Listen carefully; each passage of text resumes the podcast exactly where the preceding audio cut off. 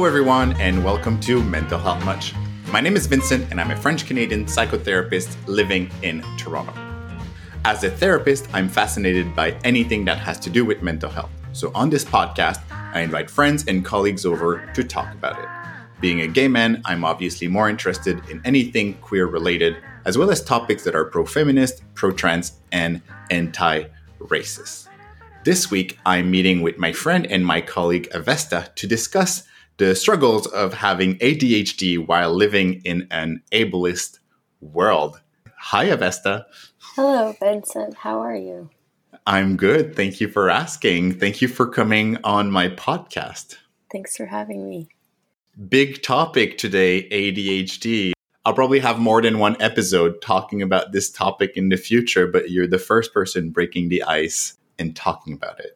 Thank you. Thanks for having me. It's really great to be here. And yeah, I mean, there's there's a lot of rambling involved with A D H D and going off topic. So I think you might need more than one episode.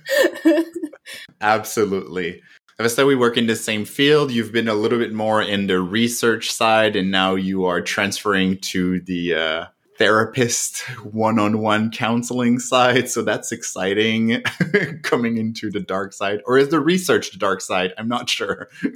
I would say academia is the darker side than practical work. Some folks really enjoy that environment. But yeah, it's going to be good to take a step towards practical work. Yeah. Looking back, I think we can agree. Maybe academia is the dark side. It's the dark side of enlightenment. And we'll have more time to talk about it, but we're talking about an ableist world. Like, academia is very ableist, but not, let's not spoil the whole conversation and start with the beginning. Avesta, for people who don't know you at all, can you tell us a few more words about who you are?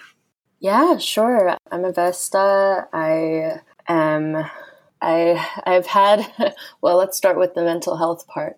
Uh, I have uh, struggled with A D H D and depression and anxiety since I was a young child, um, and I didn't really get diagnosed with A D H D until I was in my second year of university, where I was studying psychology, and I realized that, wow, this this I can relate. Nothing is nothing has described my situation better than this.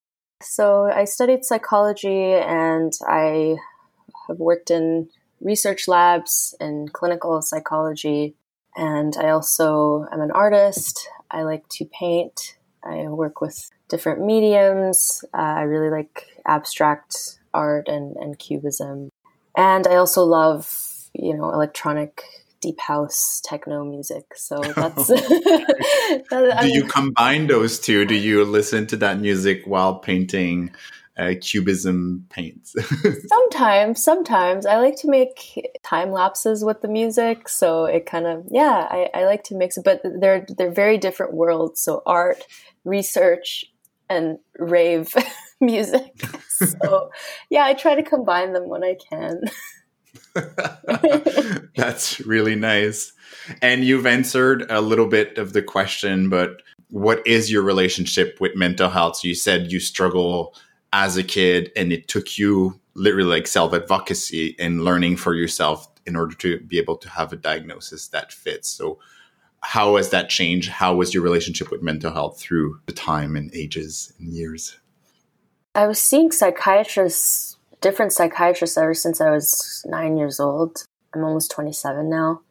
And I'm really grateful because my mom was a huge advocate for it. And as soon as she saw the struggles, she said, okay, you're going to see someone, which I am grateful for now.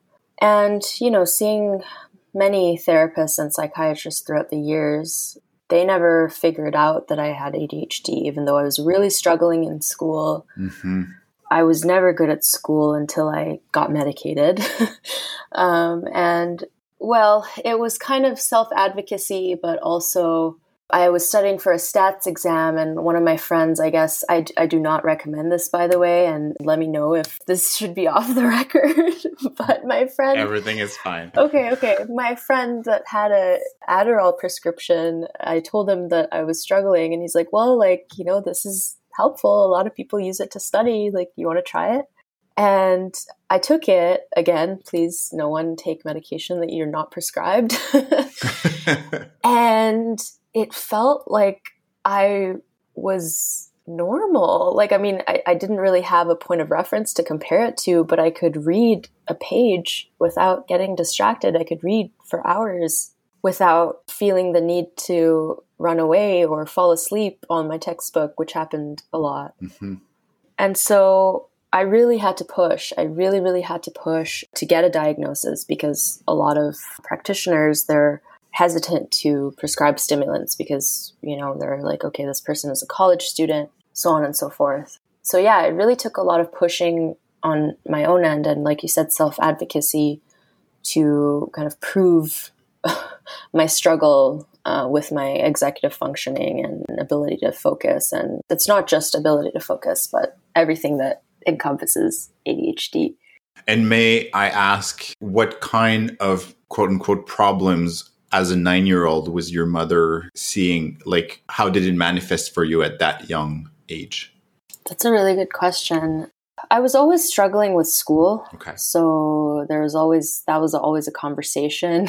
Already the academia. It had already failed me. The school system had already failed me. And I would run away from my homework. And, and there's a significant emotional component to A D H D, which is the impaired ability to regulate your emotions. So that was, I think, one of the main issues that my mom saw, and just I was unable to regulate my emotions. I would either be really irritable or just really excited or really angry, you know, just all the emotions that you can experience, but not in a regulated, controlled fashion.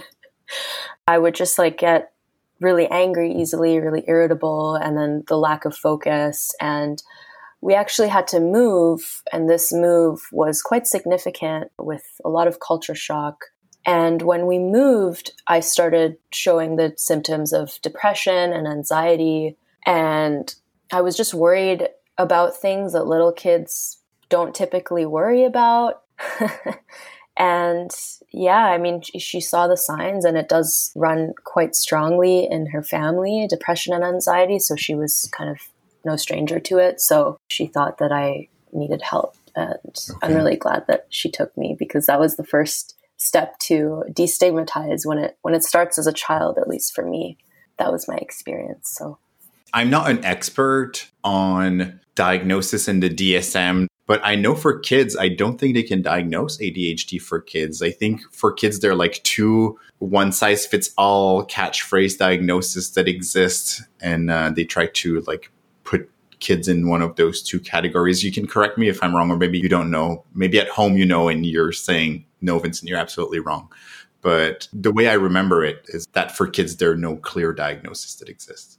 I'm not sure about the D S M, but the place that I lived at the time, I don't know if they were that huge on stimulants. And I guess the one thing in A D H D, especially in kids, is that there's a gap in the level of diagnosis for kids. And the gap includes gender. Right. In a binary sense, girls tend to be underdiagnosed and boys tend to be, well, I don't know if they're overdiagnosed, but girls are underdiagnosed with A D H D. Mm-hmm. And it makes sense that the gender would be already so important, like diagnosing young girls with things that are more in the realm of depression than in the realm of hyperactivity and A D H D. A lot of it, I think, has to do with socialization.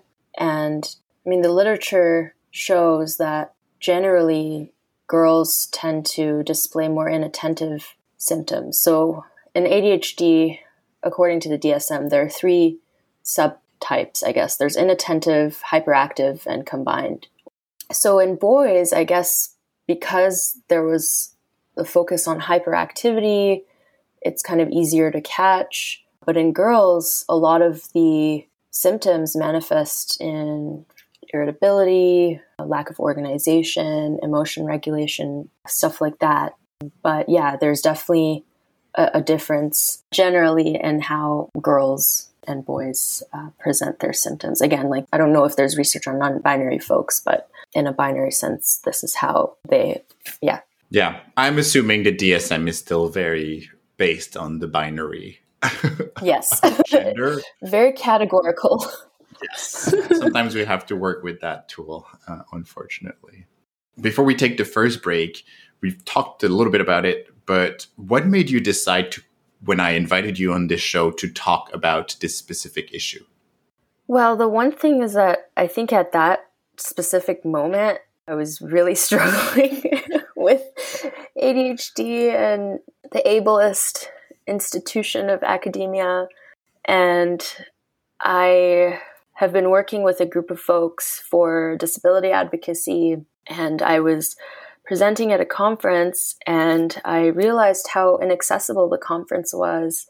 And this is a psychology conference. It's like, mm-hmm. How is it inaccessible? I mean, it's not that surprising, but I was just kind of in, in the midst of just feeling really frustrated with both my A D H D, my mental illness, and also the world, because it's not built for us. It's not built for us to thrive. And by us, I mean neurodiverse folks. This makes a lot of sense. And being in the middle of a psychology class or conference and realizing that even our field is ableist and not accessible. Yeah, you're right. It should not be surprising, but it still pinches and hurts a little bit. But hopefully things are going to change with things like my podcast. I sure hope so. If one person in power listens. Which unfortunately is not me. Or fortunately, I don't think I want that at all for myself. Yeah. Let's take a short break, and uh, we'll be right back to really discuss A D H D and ableism.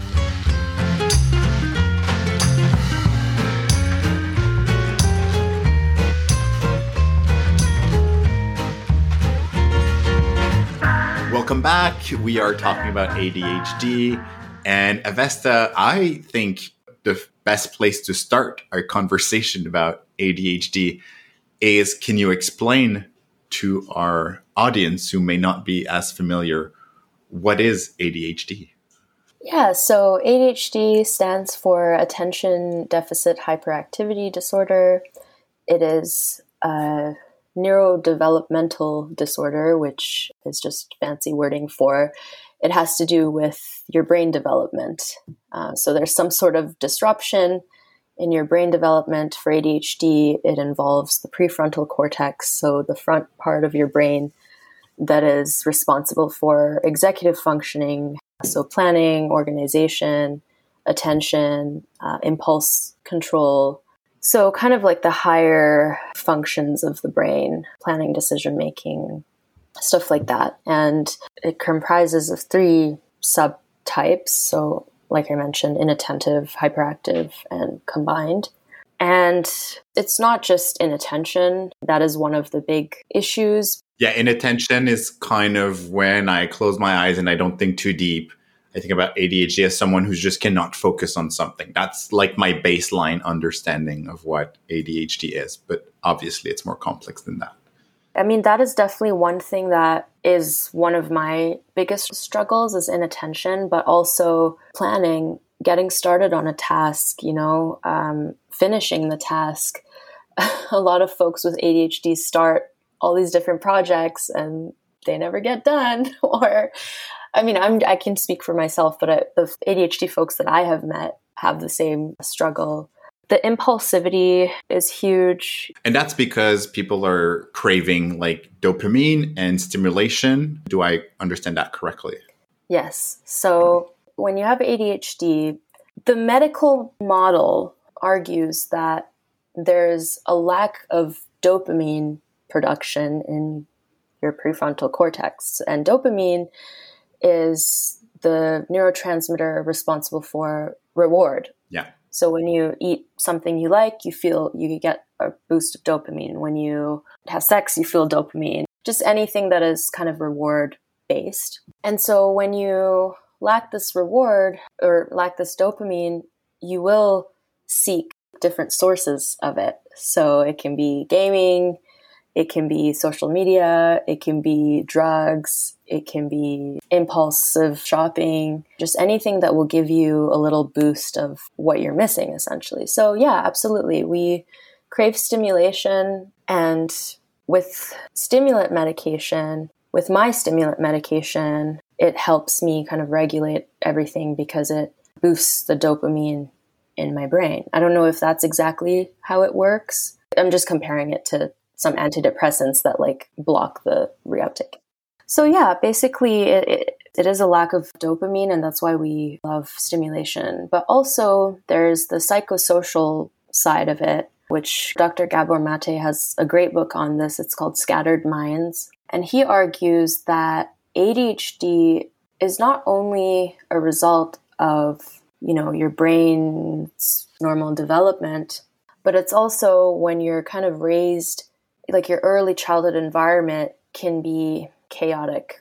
I haven't fully read the book yet. Again, I have so many books on my bookshelf that are just like half read. Typical A D H D, you know, so typical. Development, buying so many books and then just reading the beginning. Yes, yes, that is that is me. And yeah, he, he argues that there is a, a, a very strong psychosocial element to it that is left out of the medical kind of neurodevelopmental model. And we do know that your brain's development is affected by your experiences. So this isn't really a surprise, but he argues that it, it is an exposure to kind of some sort of chaos or instability or... Yeah, I don't want to kind of quote him, right. But yeah, it's it's it's a great book, and it, and it discusses kind of like the psychosocial elements that go into A D H D as well. And that's the eternal debate of nature versus nurture, which is interesting but also dangerous, because then do parents need to blame themselves for having a neurodiverse or neuroatypical kid or not? Yeah, I mean... My intention is not to blame any parent.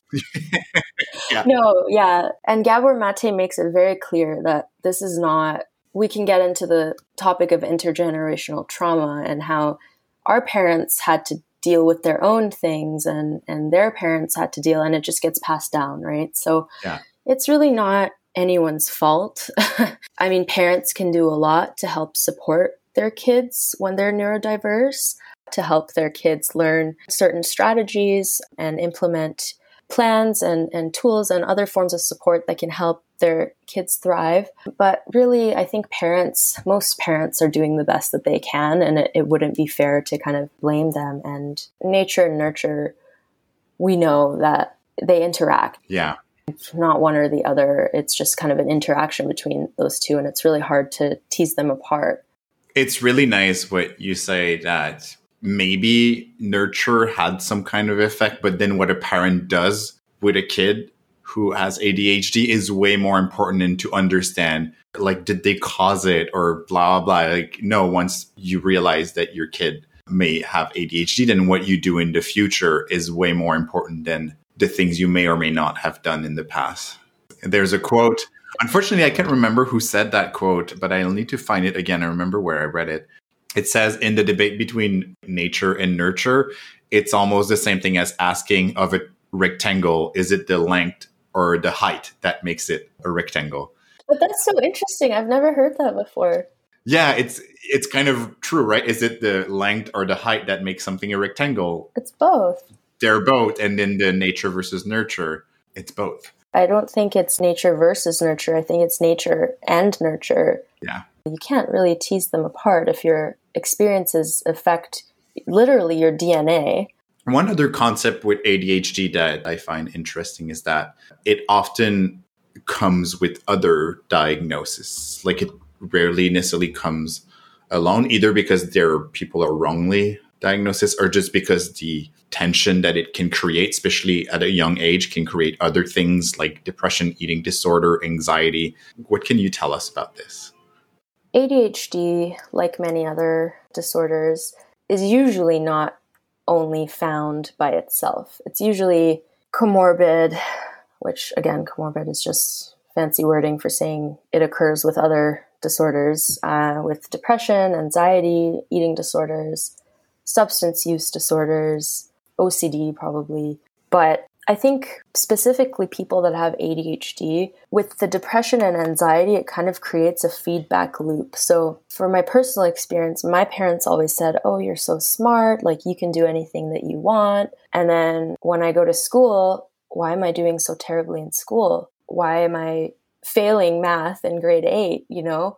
So there's kind of that. And then there's the structure of academia or schooling or, or whatever you want to call it, that isn't really built for people like me. Mm-hmm.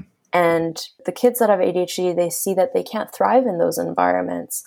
And then it goes to influence their sense of self-worth, their fear of not being able to do well enough, and the feeling of, of failure that they might experience with not doing good in school. So that just kind of feeds into itself, right? You can't focus in class, you can't do your homework. And then your teacher gives you bad feedback, or your professor gives you bad feedback, and your parents are upset with you. Like it just, it all works together to create a, a disaster. That's a good word for it. Yeah. A, a mental health disaster that you're just constantly thinking, okay, well, if I'm smart, then why can't I do this? Like, why can't I finish this? Why can't I complete a task? And school is so... so much at the center of who we are as kids. It's not like kids would have school and then they would have different outlets to prove their worth. Like it's school, and even often like sports and recreation and art, they're included within the school system. So it doesn't really leave a lot of space for people who are not thriving at school to find places and ways that they can thrive, because school is offered one way, it's been offered the one way. And then there are people who are defending the school system, like the old guard. Mm-hmm. I don't understand why we should change the schools. Like I worked hard and I made it in the school system, and kids these days don't work hard. And, and there's just like this old way of thinking about education that works well for certain types of people and personality, but really leaves everyone else on the side.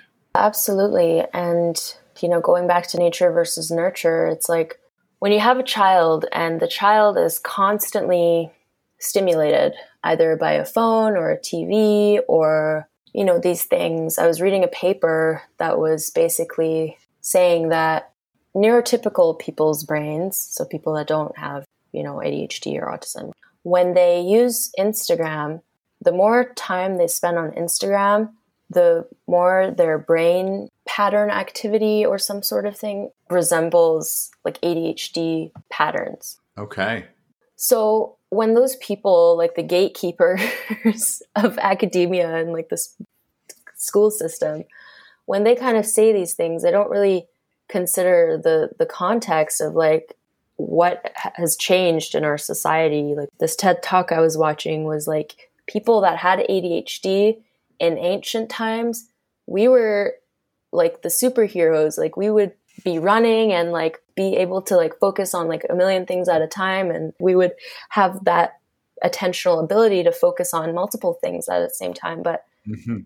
bring that brain into the modern world, like we're not meant to sit for eight hours a day and like stare at a screen or stare at a teacher speaking. Yeah, we're just not meant to do that. But it, this is how this the schooling system is. So I guess so many people are like, "Oh, A D H D is a is a lazy disorder or this or that," and it's like you have to compare everything within its own time and social context. We can get little boosts of stimulation from everywhere, and our attention is constantly being pulled in a million different directions.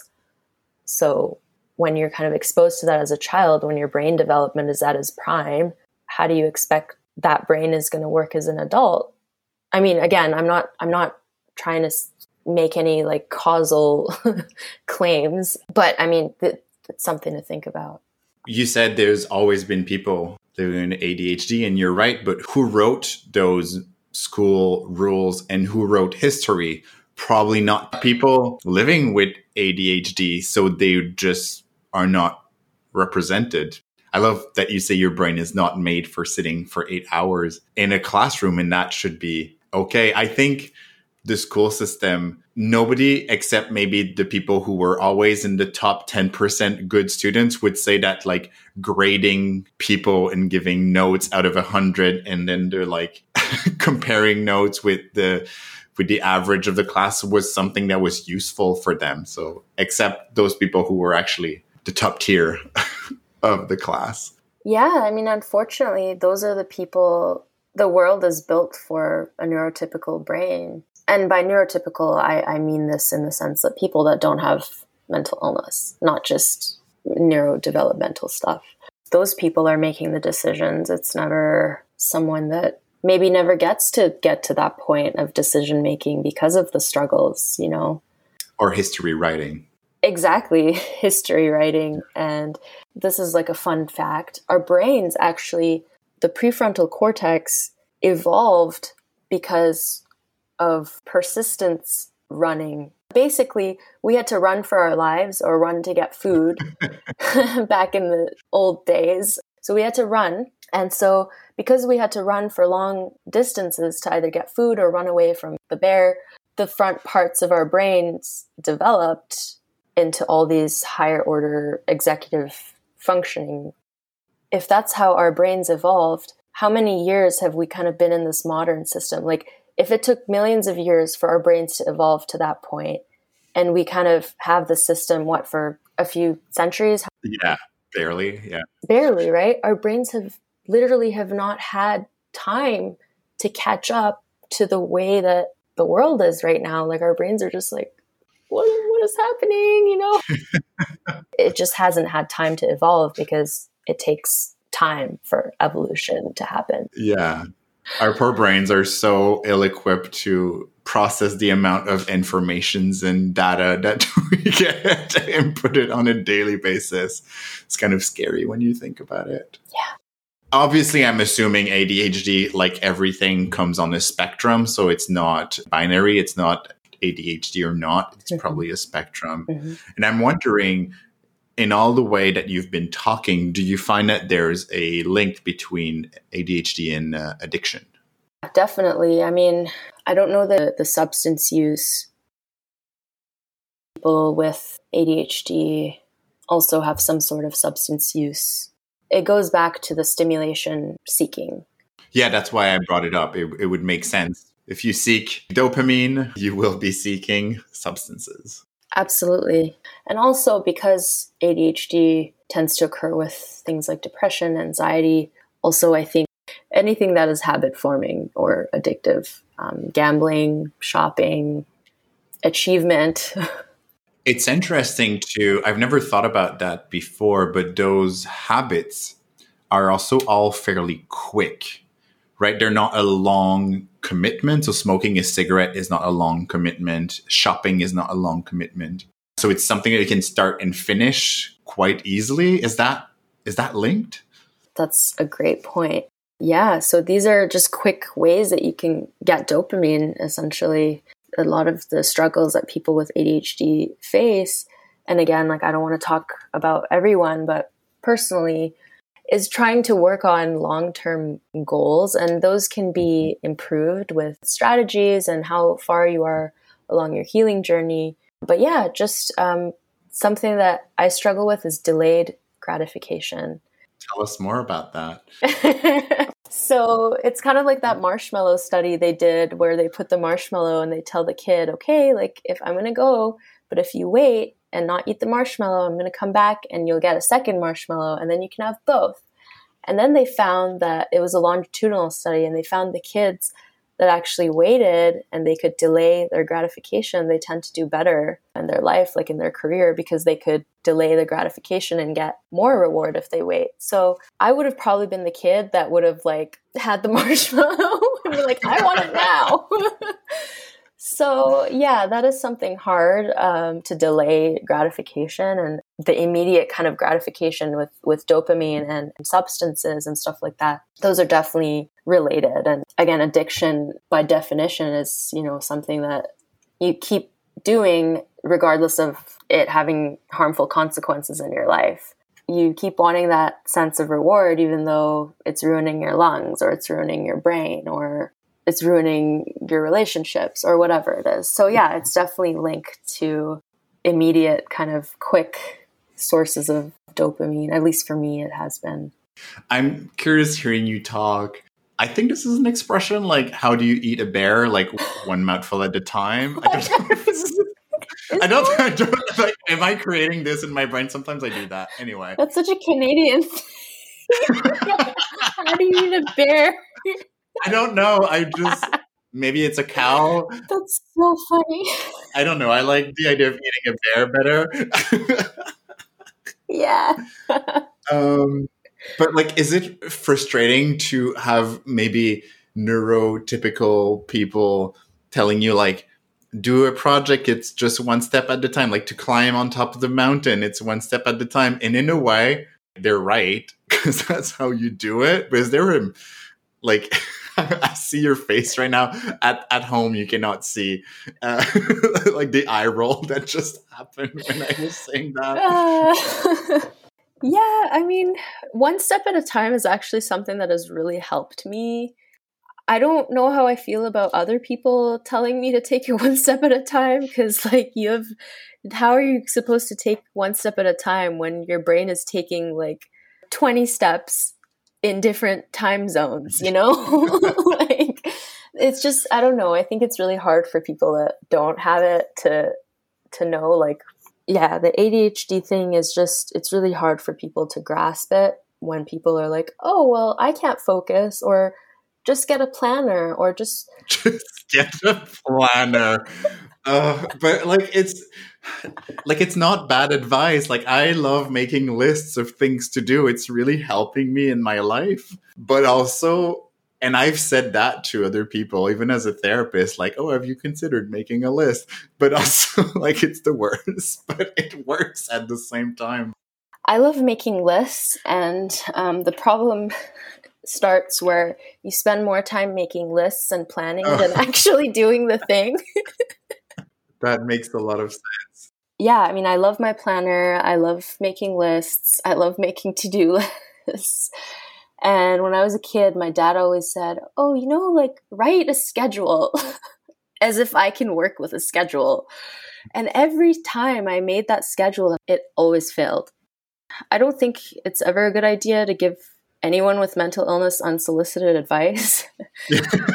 Tell them to smile more or like get a planner. It's just like not going to work out. That's interesting. It's the, you saying you spend a lot of time making the list. It's the whole concept of like motion versus action. Like, let's say I want to go to the gym, and then I would spend a lot of time researching gym trainers, reading about the good gym food, looking at what's the best gym that I could go to, finding the perfect app, buying clothes. And then all of this time, I feel like I'm achieving something, but then I've yet to go to the gym yet. So is that a strategy that that's helpful to avoid taking action? That happens so much. One thing that I've found that has helped is I really love filling boxes. Well, not in the societal sense. But in just like a task sense, I found when I have a box like on my calendar or like my to-do list, I really like the feeling of just like filling it out. So when I see that box, I'm like, okay, like I need to fill this, but it can't be too many boxes or else I'll get overwhelmed. Right. So it's the right amount of boxes. Just the right amount of boxes. But I mean, even like the box approach doesn't always work. I mean, it really depends. And one thing that I've learned recently, because when you struggle so much throughout your life with bad grades, and like you said, that is your whole world as a student, as as a, as a child going to school, like your grades become the way that you evaluate yourself and how capable you are. And for the longest time, you know, I did terrible in school, and then finally I got medicated and I started getting A's, and that felt really good. So I just kept like pushing myself and pushing and pushing. And just like, okay, I need to get an A, like at any cost, like I will get an A. And yeah, I did really well in university, like after getting treatment.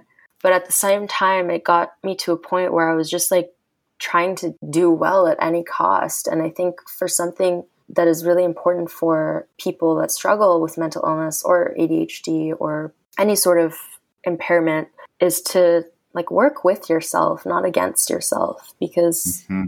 I don't think anything is, is worth having a very intense breakdown and then not knowing how to recover from it. So that's one thing I learned, is to really find something that works for you and not trying to fit in into the neurotypical way of doing things, because I don't know, it's it's exhausting. Also, very interestingly, you finding that tool, which was medication, that has helped you, then almost created another level of problem where your perfectionist voice came and just almost took that beautiful thing that happened to you and then sort of like shit all over it. Sorry for my language. No, absolutely. And like perfectionism is also something that I really struggle with. And of course, when you have this kind of conflict your whole life, this internal conflict where you're like, okay, I'm smart, but why can't I do this? It damages your sense of self-worth and your self-esteem and all that. And now, finally, you can function almost normally. Well, I say normally in quotes. And now, okay, now that I have this tool, I can do anything. And then you push and push and push. It got to a point where it was really bad. Like I was just like taking Adderall in the day, drinking like twelve coffees, chain smoking. And then at night, because I couldn't sleep and I was so wired, I would take like some sort of sleep medication to pass out, mm-hmm. which was terrible. Like that is no way of living. I mean, it's long term, but I've survived, but you know.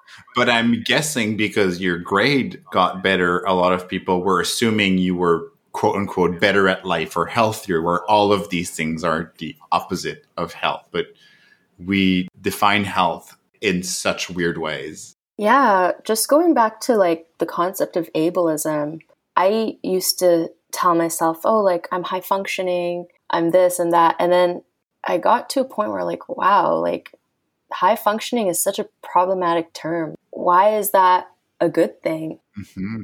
I mean, yes, it's it's great to be able to function, but I kind of wore that as like a badge of honor. Like I won at A D H D, but it's like, no, at what cost? You know, it, you, you chain smoking? Like, no, it was it was no way to live. And it's a constant struggle because you want to do well, but at the same time, if like your brain is, it's like, please make more dopamine so I can function. You really have to work with it. And I think working against it backfires if you really, really try to fit into this structure that you have no place in. It can be draining. And, and that's what happened to me. And I took like three years off school because I was just so fed up with it. I'm like, I do not want to deal with any of this anymore. I mean, of course, it's important to function, but if it's coming at a cost of you having an emotional breakdown, it's really time to take a step back and be like, okay, is this working for me? And the topic of this episode was, you know, A D H D while living in an ableist world. And one thing you're now saying that is fascinating is that you internalize ableism so much that when you finally accepted that you had A D H D, then you needed to have A D H D in an ableist way instead of like accepting that this is who I am and I'm going to adjust my life and my systems around me to adjust to who I am. You were like, oh, I have A D H D, so I need to adjust myself and my A D H D to fit in those ableist system, because the other way around, that's unthinkable, right? Oh, no. I, I remember this conversation I specifically had with my therapist. And I was like, listen, like, I don't want to be too self-compassionate because that's going to get in the way of my achievement, which is like ridiculous. God forbid that I, I don't get an A. For the longest time, A D H D defined who I was. I kind of defined myself with it. But I think one thing that has been really conducive to my healing is to kind of see it as a part of you and, and not kind of your whole existence, which, mm-hmm. you know, you can find community and stuff if you have a very strong relationship to it. I think that really helped, and it helped with the internalizing ableism to combat that and, and be like, okay, like this isn't who you are. You definitely have A D H D and it, it affects your life in different ways. But at your core, you are not a disorder. Like, you are a person that has this, and now you have to navigate this ableist world and try to fit in somehow. And, and sometimes I even excelled beyond my neurotypical friends, but at what cost? Mm-hmm. Yeah, that was well said. Why don't we take this moment to take a short break and come back for the last section of the podcast?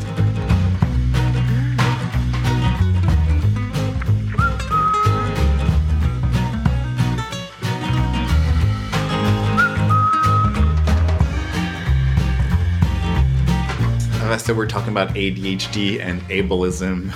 And the last section are things that help. Throughout the episode, you've talked about a few things that has been helping, like avoiding social media, finding things that work for you, accepting A D H D as just a part of yourself and not your whole self, fighting ableism culture, and getting, obviously, medication and therapy. But is there other things that have helped?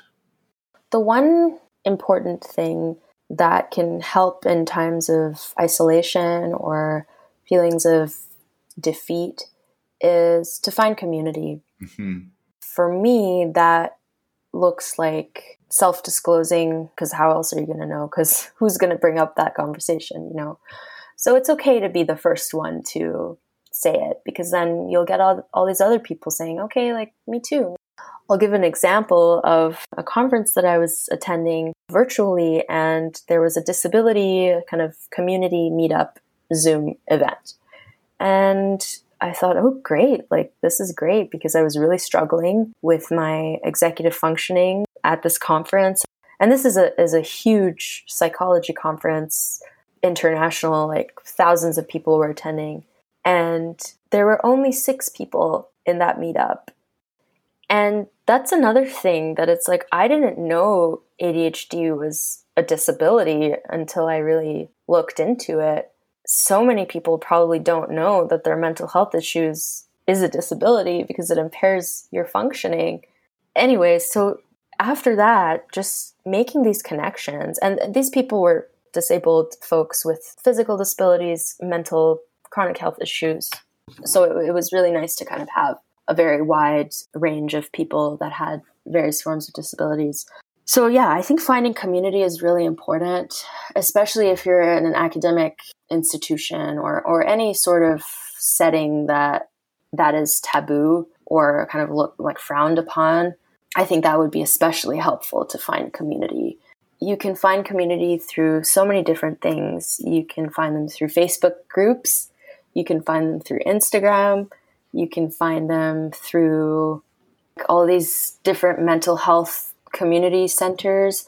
There's so many different ways to find community, and I think that is one thing that really grounds me in times that I feel just really defeated by my mental health issues. That is the one thing that really keeps me going, because a feeling of connection. So less social media, but when you do it, do it better. Yes. Like, find your community. Yes. So there is a good way to use social media, and there is a harmful way to use social media. If you're using social media to find community and to really connect, that can be a really powerful tool. I like don't go on my personal Instagram page. I only use my like other Instagram page, which is specifically for finding community through like art, mental health, all these different things. And I've met amazing people, and I've formed incredible friendships throughout these. So yes, you can use social media to your advantage. I'm hearing too that one thing that helps is not being afraid to ask and apply for accommodations. Absolutely. I really hope that the people listening to this will take this seriously and apply for accommodations. I didn't know I was eligible for accommodations until my last semester of university. And my accommodations looked like having fifty percent extra time, which really helped, or being able to write the exam in a distraction-reduced environment. So I could write my exam in a room that was just like in this cubicle desk. They gave you earplugs. Like, it was amazing. And I could have saved myself so much test anxiety. And so simple, so accessible. It doesn't cost anything to provide this accommodation to people, and it could have saved you so much pain and hardship. So yeah, apply. Yes. Apply for recommendations and apply to become therapists. Like, let's have more people in our field that have autism, that have A D H D, that come from a past of addiction and depression and anxiety. Let's bring all those people into our field so that we are more equipped. And when we do go to those conferences, there are more voices. There are voices from non-binary people, people of color, fat people, people with disability. All the people. We need to hear those voices more in our path to become therapists. We do a little bit. I think it's a field where we're trying to, you know, make some changes, but don't be afraid. If you're interested, you can do it. We want you. We need it. We need more, you know, like imagine how much more compassion someone can feel for someone else if they've experienced that struggle. And and the one thing you mentioned is that how is being, you know, studying psychology or counseling, or how does that help? And I would say it's helped me so much. If it weren't for my psychology textbook, I don't know if I would ever be diagnosed with A D H D. Yeah.